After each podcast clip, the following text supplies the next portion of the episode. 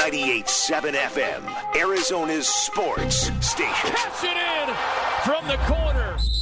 Wolf and Luke. Brings the boom and catching bodies on his way to the rack.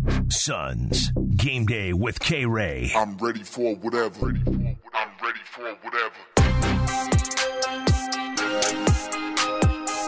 Start to the uh, Suns schedule. Three games in four nights, and then they haven't played since Saturday. They will host the Sacramento Kings tonight, which officially makes it game day, which means, Wolf, it is time for game day with K Ray. Yes. And so Kevin Ray of Bally Sports is joining us right now on the 72 Sold Sports Line.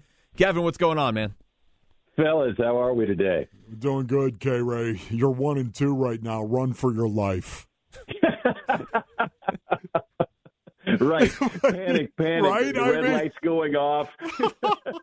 Is there, I, honestly, what have you seen through the first three games, K? Well, you know, it's uh, Monty Williams joked about it. Uh, you know, just kind of jokingly said, you know, hey, hey thanks to the NBA for that uh, three-game schedule in in four days, and uh, it wasn't just your random three games. You know, you're, you're going up against. Uh, two of the teams that you knocked out of the playoffs, Yeah. and th- then you're facing another team that you swept last year and did so in a you know in embarrassing fashion, and uh, you know training camp was brief. You, you just had a variety of things going on, and uh, you know I in looking back on it, Wolf, and you'll you'll can certainly appreciate that it's kind of like that conditioning test. You know, when you were playing back in the NFL and, and you knew that you had the conditioning test, right? Yeah. You, you, came into camp in shape, or Yeah. or so you thought. and then and then the coach said uh, six three hundreds to start. so you know you you get done and you're white, your your lips are all pasty and chalky, and you're seeing unicorns floating through the air. That's essentially what the Suns tried to endure over that four day stretch. And you almost barf all over bon jo- uh, John Bon Jovi's boots. exactly. yes, exactly. Oh, we've all been there.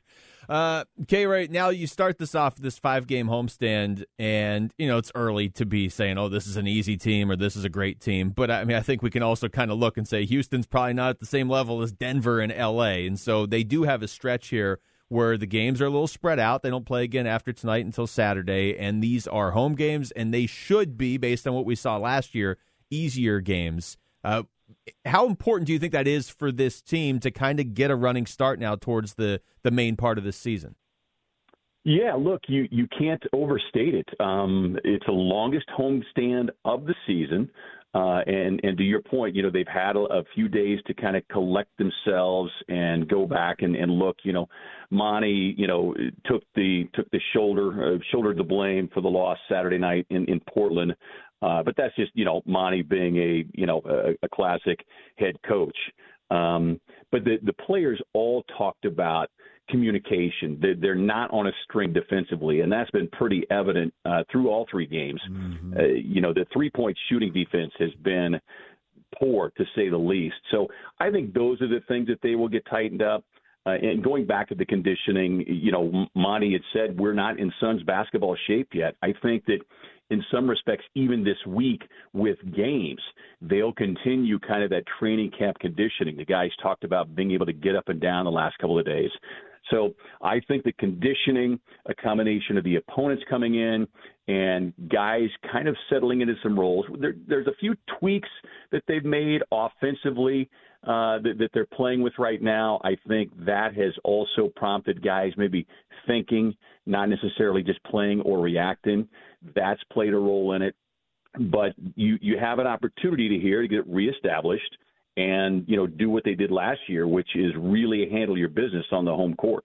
And Kay, the the time off as well. I think it gives everyone the opportunity to focus a little bit on maybe the culture that really um, propelled them last year, the culture that really created a lot of great chemistry inside that locker room. And part of that is DeAndre Ayton. How is DeAndre Ayton right now? Um, after the first three games and this little downtime right now, what are you hearing on DA and how he is mentally? Yeah, I think you know there there was a, a good article. I don't know if you guys saw it or had a chance to read it, but Chris Haynes from Yahoo Sports, uh, you know, talked with with Chris Paul and just asked him, you know, point blank about the the contract situation with Da. And you know, Chris said one of the keys that he remembers as, as a young player, and he he referenced Doc Rivers, and he said Monty does the same thing. He goes, but it comes with maturity, and that is clearing the clutter and he said, oftentimes, more often than not, that clutter comes from voices closest to you. And being able to clear that clutter comes with maturity. Um, DA's only 23. So that's why I, I, I love and I believe that this locker room, led by Chris Paul, will allow DA to to lean on them, along with Monty Williams too, uh, because of the type of coach and the type of man he is. Um, but look, as I said last week in our visit, you know, when when DA has bad games, people are going to examine it more than they might, you know, had he gotten the contract extension. Uh, having said that, he, the examination might be even more stringent because then people are saying, well, you got all the money. Why are you playing so poorly? So right. he just yeah. has to understand. Bottom line is just go do what you're supposed to do. Go play ball. And as Chris talked about in this uh, interview, you know, he said this is the tightest locker room, the best locker room he's ever been in. So embrace that family feel and ride through the storm uh, those days when when it is getting tough, when the clutter is maybe more than others, and you know take advantage of that leadership that you got around you. So, with this downtime right now and the practices that are going on, you haven't heard anything other than what you just said. DA's no. fine. No, I, I think you know you, you you listen to Da. He's you know he he's saying and, and talking about the right things, and you know all all we can do is you know take him at his word, and then hope that the results you know back that up with more wins to come. Talking to Kevin Ray, of course, hear him on the Bally Sports broadcast tonight as the Suns host the Sacramento Kings. Uh, K. Ray Mikal Bridges did get paid. Uh, was like two weeks ago now, and uh, he's scoring a lot here. I know it's only the first three games, but not even the stats. But just has he looked? Has his game looked any different to you in the first week of the season?